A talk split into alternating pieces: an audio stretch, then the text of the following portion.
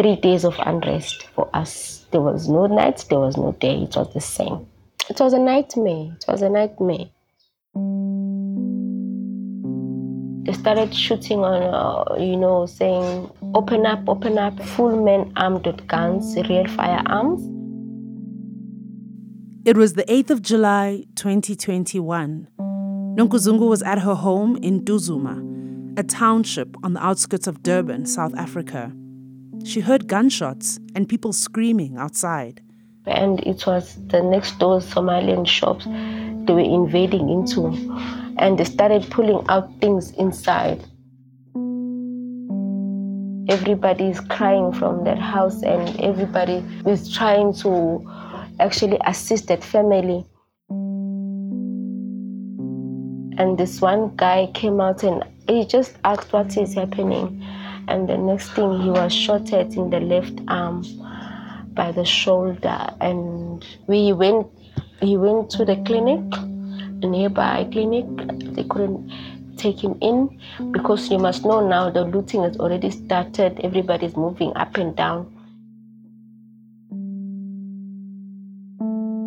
Over eight days, the looting and violence spread across South Africa. Many say it was triggered by the arrest of former President Jacob Zuma. In Ntuzuma, things continued to escalate. Nonku witnessed people burning tires on the roads to block police from coming into the neighborhood. The local mall was pretty much emptied out, to the point where people were even pulling out the wiring, grabbing whatever they could. Nonku's wounded neighbor couldn't get to a doctor for three whole days, so she stepped in and did what she could. Oh God, it was another drama. He's crying one way, and you know, I had to act strong myself. How did you have the knowledge and skills to dress the wound? Um, I, am a first aider, and I've got a full kit here at home that my brother bought a few years back. There was a doctor on call. I uh, was phoning him and then he would tell me exactly what to use and how to use the gauze, how to sterilize everything. I follow the step by step, and then I'll take pictures and videos of what's happening, so that the wound uh, it doesn't it doesn't swell and it gets infection. Three days in, with the help of a brave Uber driver who gave his services for free, Nonku finally made the treacherous 40 minute trip to Addington Hospital with her wounded neighbor. And I left him sleeping on the floor because there was no bed. The hospital was overflowing. It was the third wave of COVID in South Africa, and doctors had to make tough decisions.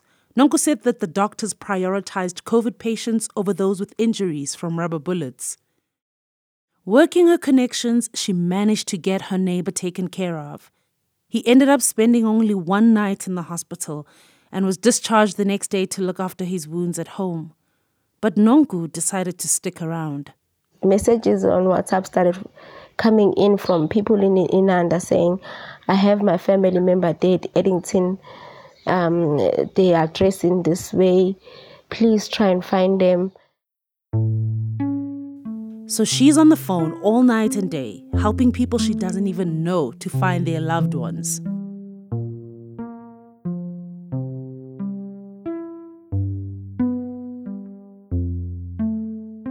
There's something you need to know about Nonku. She's an activist in her community. She may be young, but she's the leader that everyone depends on. When Nonku arrived back home, her mother made her a simple breakfast of tea and porridge. Her brother said she looked tired, told her to get some rest. But Nonku had to go out and figure out what happened. This lady said it's like she was possessed or something. She couldn't stop going. Even if she had more, she still went for more. She was going up and down the whole three days. Yeah. Yeah, it's almost as if people um, broke into a gold mine and they were able to have access to all the things that they would never have dreamt of. So it's all poverty, unemployment, uh, lack of service delivery, and most of all, break of communication between the government and the people. The government left the people hanging. Is this what uh, my parents in 94 voted for? Is this what I'm still voting for? Is this what I am going to still vote for?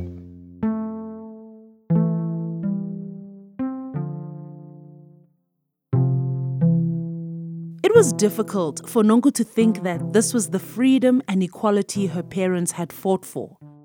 It couldn't have felt further from reality. And just nearby in Phoenix, a mostly Indian area north of Durban, residents also took up arms to keep looters at bay.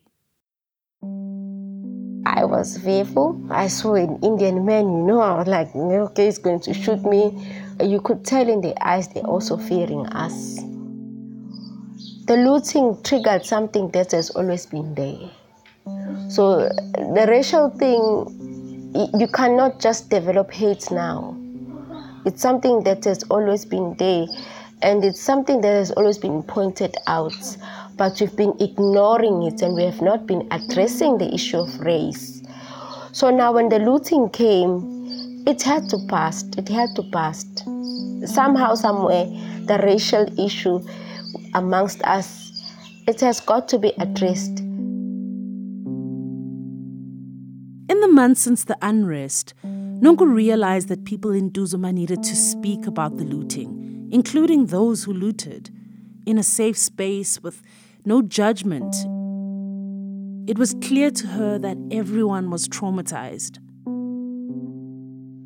You know, I, I felt like my dignity being stripped, eh, you know, apart, and I felt so low. I've never felt so low for being black I felt like I don't belong to South Africa. I, I had no sense of belonging. It was traumatic. But what I discovered about myself is that I'm a warrior, I'm a fighter.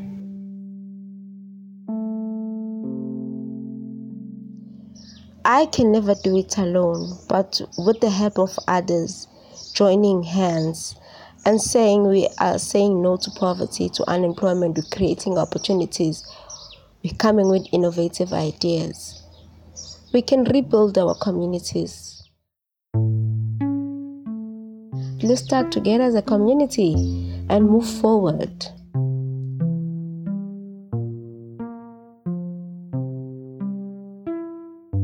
That was Nonku Zungu, and I am Lesedi Mokwatle.